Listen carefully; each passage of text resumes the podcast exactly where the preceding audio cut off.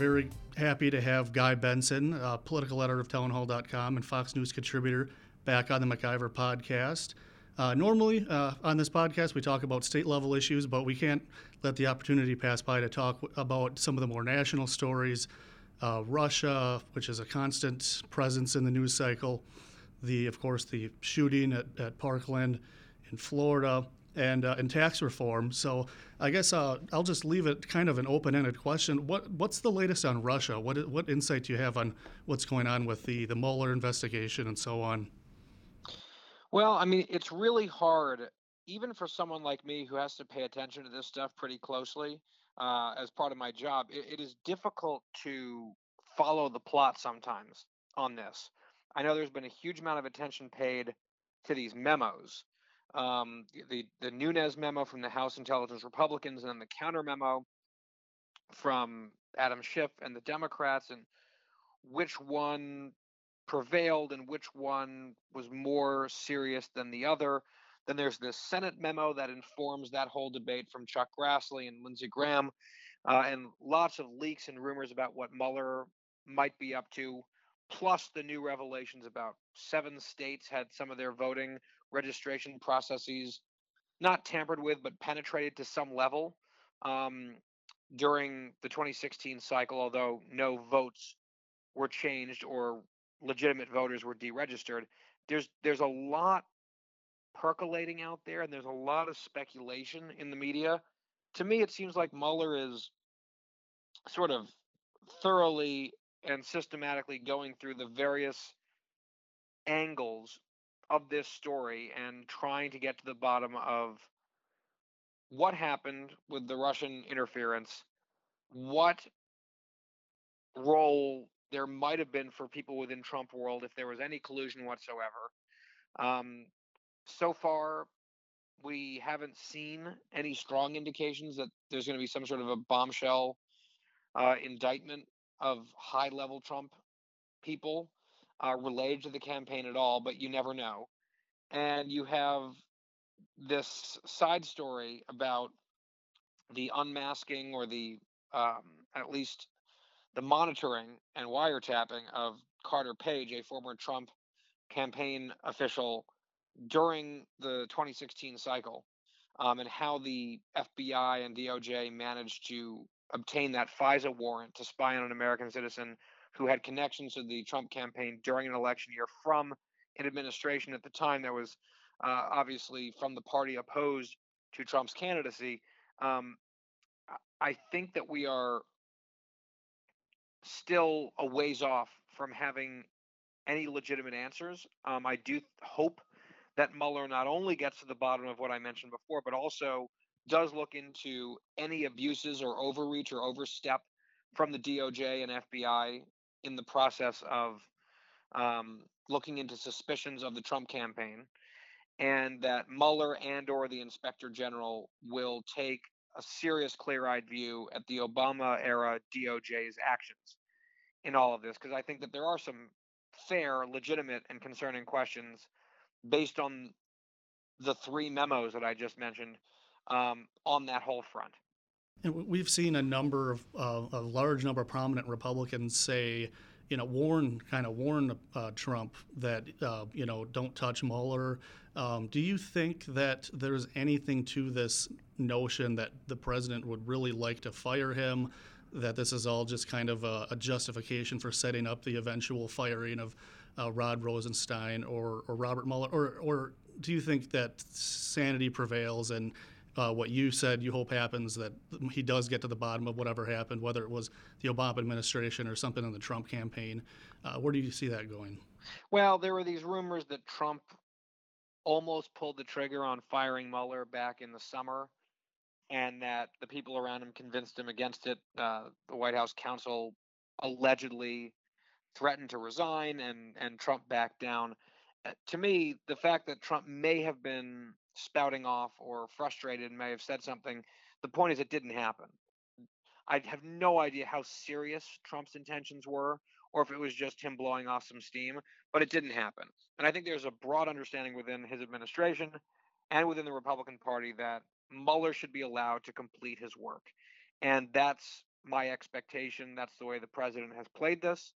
Um, and frankly, Mueller has enough credibility uh, on both sides, I think, and especially on the left, that if he comes back without a major smoking gun implicating Trump, uh, or, you know, or the Trump campaign in, in a problematic way, I think eh, that has the capacity of being seen as a major vindication. Um, but you can't be vindicated if you fire the guy based on you know, sketchy frustrations or you, you look you look guilty. Like I, that's the thing. I don't really believe the collusion narrative myself. I never have. Um, but you look like you've got something to hide if you're constantly agitating against someone like Bob Mueller and quest- questioning his integrity. Um, you know, I, I, do think his team is a little uh, unbalanced to the left. I think that's a fair criticism. But you know, let the guy finish what he's doing, and if he finds strong evidence of criminal wrongdoing, then you know, let the chips fall. But if he doesn't, you can really put the issue behind you if you're the Trump folks. And and if you were to fire Mueller, you know we've seen a lot of uh, things that the Obama administration may have done uh, exposed here too. That you know there may be more to that that will never get never get brought up too. Yeah, it would be it would be tactically and strategically a nightmare, just a total disaster to fire Mueller. And I don't I think that's more of something that the left wants to talk about Trump doing rather than something that is likely to occur. I'm tempted to do my Trump impersonation with the total disaster part, but I'll spare listeners. um, let's shift gears here. I know your time is limited. Um, the the big, big, right, rightly the big story of the past uh, week plus has been the shooting in Parkland, Florida. Um, you know, obviously the the two sides have gone into their, their camps. The the, the gun control camp, and they obviously have a, a, a sympathetic group of students that they're trotting out in the media, and then the folks who, as always, say that these aren't workable answers. Uh, what, just uh, give us your comments on on this whole uh, situation.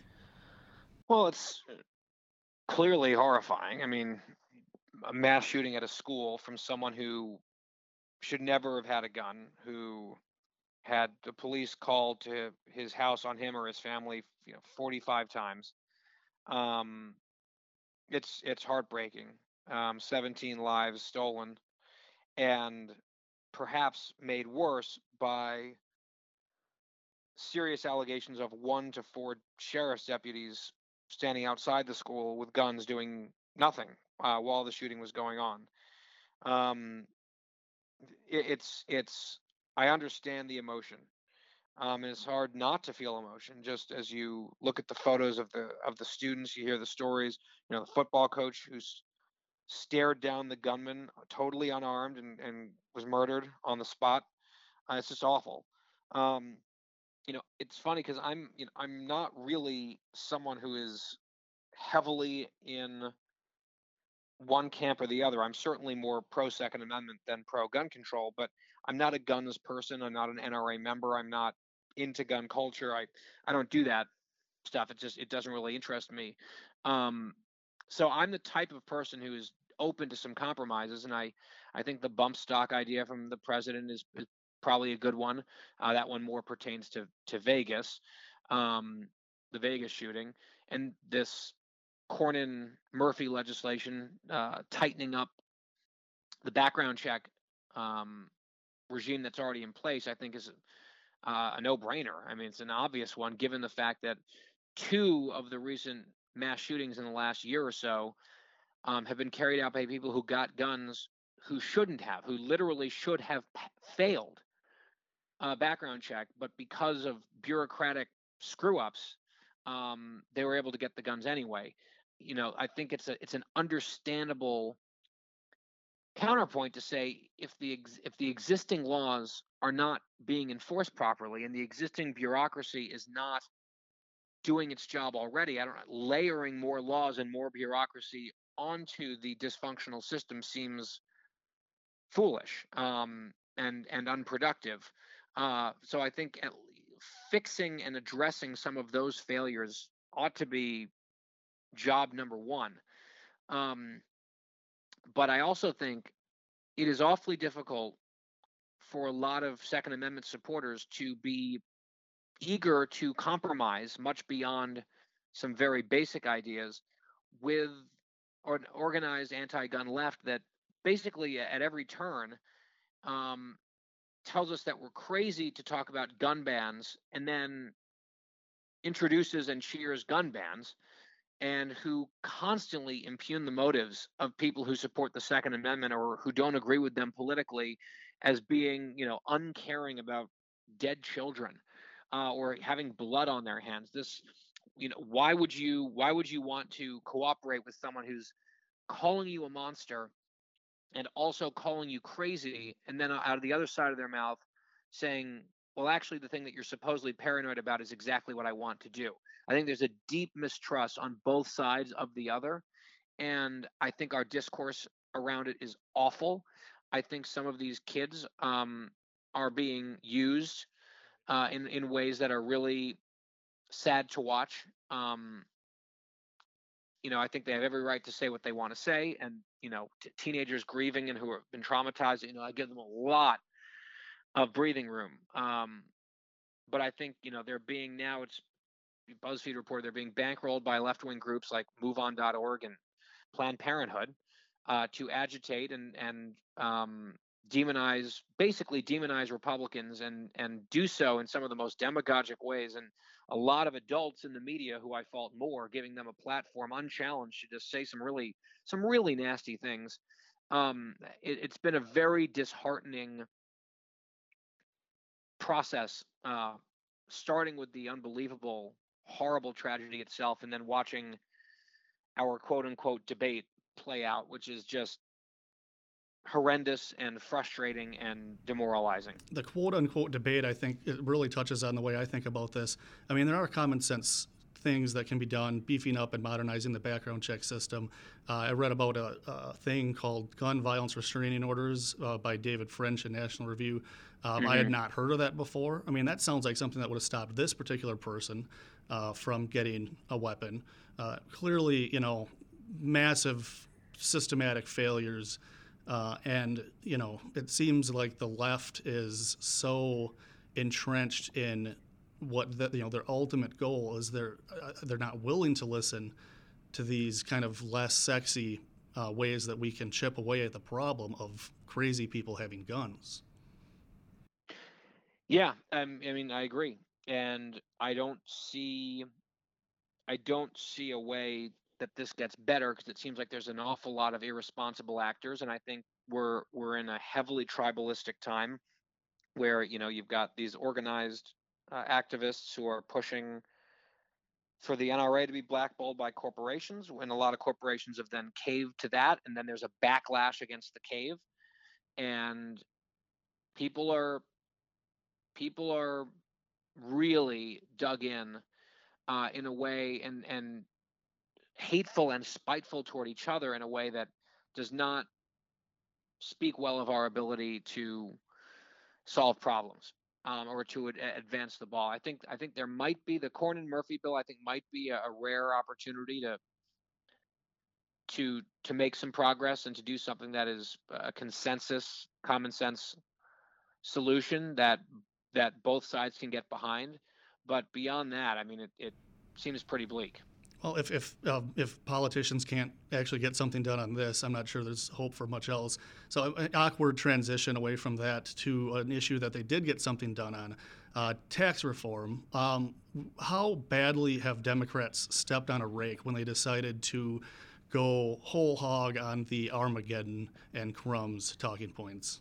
Yeah, well, the Armageddon talking point was nonsense, but they were they were pretending as if this was going to be just a catastrophic law for the American people, and in fact, it's it's the opposite of that. It's working well, and it's gained 26 points in popularity in the New York Times polling just since December. And I think part of the reason that it is that the perception is turning around is people are seeing the reality around them as opposed to the overheated rhetoric. And the overheated rhetoric actually helps the Republican cause, helps the tax reform cause at this point, because Democrats drove tax reform's numbers down into the 30s with their scare tactics. And when you when you're expecting that you might die and what you end up with is uh, being alive and a thousand dollars that seems like a pretty great deal um, and and for democrats to turn around from frankenstein armageddon end of the world massive attack on the middle class to saying well okay maybe things are going well and people are getting bonuses and new benefits and businesses are expanding and they're raising wages and people's paychecks are getting bigger because of the tax cuts but it's not really all that much. It's just crumbs. That is an admission that the previous demagoguery and scare tactics were lies. And it's also an elite, out of touch aloofness uh, where, you know, a multimillionaire like Nancy Pelosi sneering about crumbs that are, you know, thousands, you know, a thousand plus dollars for average families. Um, that's not a good look. So my hope is that Republicans will keep pounding on this, will keep urging people to check their pay stubs, to look at their take home pay now versus last month in December, and draw a direct line of credit, crediting, crediting the Republicans for voting yes, and keeping in mind that every single Democrat voted no on this law while making absurdly incorrect predictions about it that have been um, debunked in real time, and the Republican arguments been vindicated in real time. And we know here in Wisconsin, uh, one particular senator who's going to be in a pretty tough race is going to have to explain why she voted against uh, $2,500 for the average Wisconsin family. That was the uh, Department of Revenue estimate uh, that tax cuts would save people in Wisconsin. And that, by the way, doesn't even include the raises, the in, you know, bonuses, enhanced, yep. the bonuses. Those are all just uh, those are all just perks, and and the actual rates. Uh, just took effect in the middle of February, so people are going to start seeing that. And I think the poll numbers are going to be a complete 180 by the time the election rolls around, and it's going to become a major problem for uh, for Senator Tammy Baldwin and others. Uh, I know you're a very busy man. You're uh, you were just in Madison, but you're uh, I imagine headed out. Is there any? Are there any final things before we let you go? I think we covered it, and it was a fun trip to Madison again. I saw you guys in December. I was back here um, for the Wisconsin manufacturers uh, this week, and it's always a treat to be in Wisconsin. Well, it's always great to have you, and um, you picked a couple of kind of chillier months, so come back in the summer know, for I'm, sure. I'm We'd doing it the wrong way. We'd love to All have right, you back. Thanks so much. Thank you.